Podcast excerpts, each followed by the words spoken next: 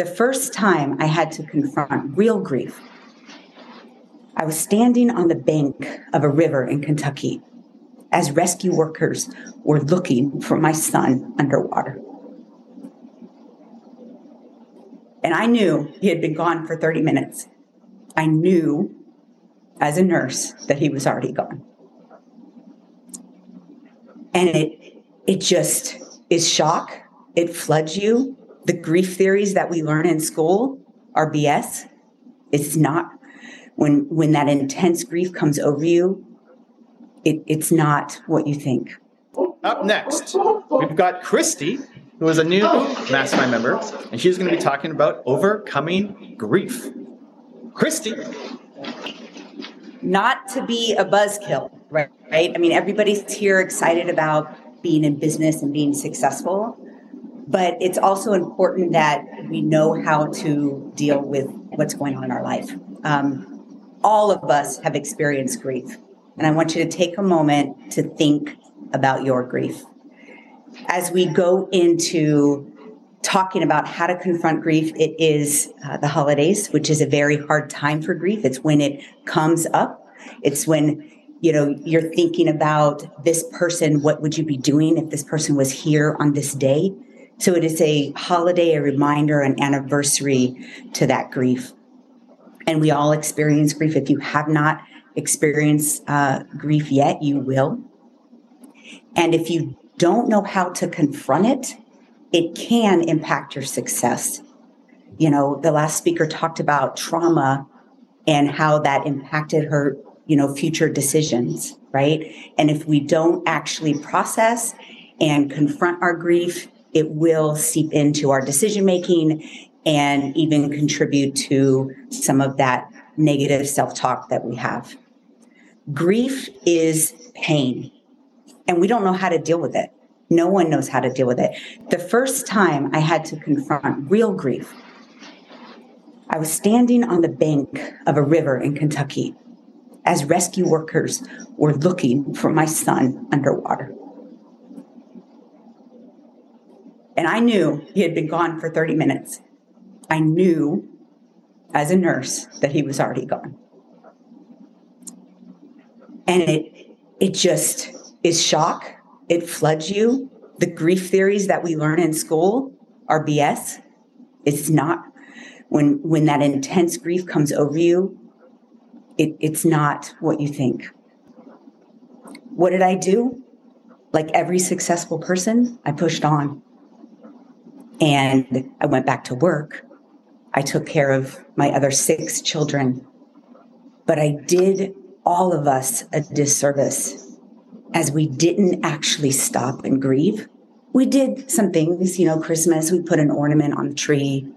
Uh, kid, I sent uh, his biological sisters to a grief camp.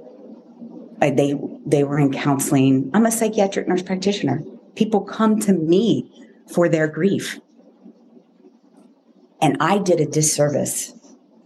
We do not know how to process and deal with grief. 10 years later, October 30th, 2016, rescue workers are trying to save my son after 10 years of fighting a neurodegenerative condition. My son, Reggie, died that day.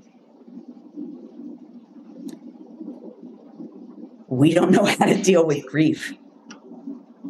And I knew at that point I had been a psychiatric nurse practitioner for 17 years. I'm helping people day in and day out with trauma and grief. And I did not know what to do. I knew at that very moment that I had to do something, not just for my own life and my own safety, I had to change the way we talk and deal with grief because we don't do anything. That first couple weeks, everybody comes to your house. They're helping you clean. They're bringing you flowers. They're bringing you food. And then within two weeks, everyone else goes about their life. Nobody knows what to do. sometimes I even refrain from telling my story because uh, it just people don't know what to do. I'm I'm literally living every parent's worst nightmare. But there's so many. If you think about anyone under the age of 50 that dies, probably has a parent that is still alive that is grieving their death. So this is not a, a small population of people who have lost a child. And no one knows what to say to us. You invite us over, you don't ask us about our kids. And it's, it's okay to talk about grief. We want to talk about our children. And so I started this mission on that day after he died. I knew I was sitting there crying and knew that my mission is starting. I didn't know what it was, where, where it was going to go, but I knew that it was starting on that day. And I began writing a book about the previous 10 years that we had been through of not processing Johnny's grief, um, the struggles that his biological sisters went through, the, all the things that I did wrong in raising my kids, and just started getting those things out on paper. And I realized that that is a, is a healing process. Writing is a healing process. But what other things can be healing? And I coined this term controlled grief because we don't, we let grief overtake us. We don't have control of it. And so you'll often see people who are triggered by something, a memory, uh, something reminds them of their loved one, and they just, you know, get overwhelmed with grief and start crying. And what we can do is we can take time to what I call controlled grief and you actually make yourself get to that point. So I would sit down and I would uh, get out his toys and I would get out pictures of Reggie and I would look at videos. And obviously, those things bring up tears and I would just cry and let it out because grief is pain. We don't like pain.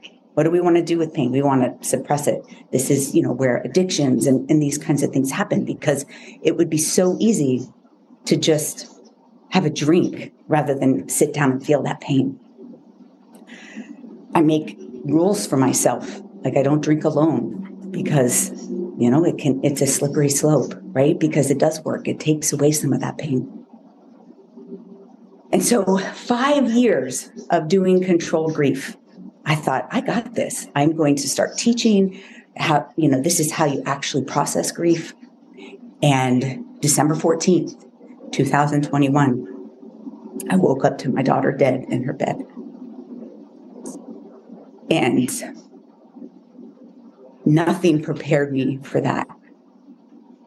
My son was sick, and it was there was a lot of anticipatory fear of grief. My daughter was not. And I spent the nine months after her death, after being very proud that I had figured out grief, the nine months after her death, in complete denial that I hadn't even started grieving. And I realized that it, it, there's so many layers to grief, and it's ugly. The pain is ugly. And so I started working through that publicly. Um, these things are, are uh, on YouTube and just the anger. Anger is this layer that's that gets on top of our grief. And how do you peel away that anger? And you know, just really doing activity. One of the things that I learned is movement. Movement moving things out of the body. We have to move grief out of the body. So one of those ways is in that control grief of working through that pain and crying is, is movement out of the body. Um, but so is somatic, um, you know, stretching and yoga. And there's all kinds of ways to move this pain out of the body. And we, we have to confront the grief. We have to confront the trauma. Otherwise it will hold us back in how we are trying to be successful. So I just leave you with with a couple things. One, confront your grief. Don't ignore it. It will come out in other ways. The previous speaker talked about trauma coming out and autoimmune. It will come out in physical ways. So confronting that grief. Two, never give up. I tell you, every parent that I talk to that has lost a child has considered suicide. And it's a real thing. And do not let that creep into your mind. Do not give up on your life purpose. And lastly, all of these things, and, and you know, the last speaker talked about little t trauma and big T trauma. It doesn't matter if your grief looks nothing compared to mine. It's your grief. And if you're not dealing with it, it is holding you back. And so deal with that grief. Thank you. Let's go. It's it's Christy, everybody. Give some love in the chat. Let us know what you thought. Uh, so I'm sitting here. I'm right next to Christy. She's giving her speech, and I'm, I'm as she's going and talking more. I'm like, like I'm smiling bigger and bigger and bigger because I'm like, she's doing so great.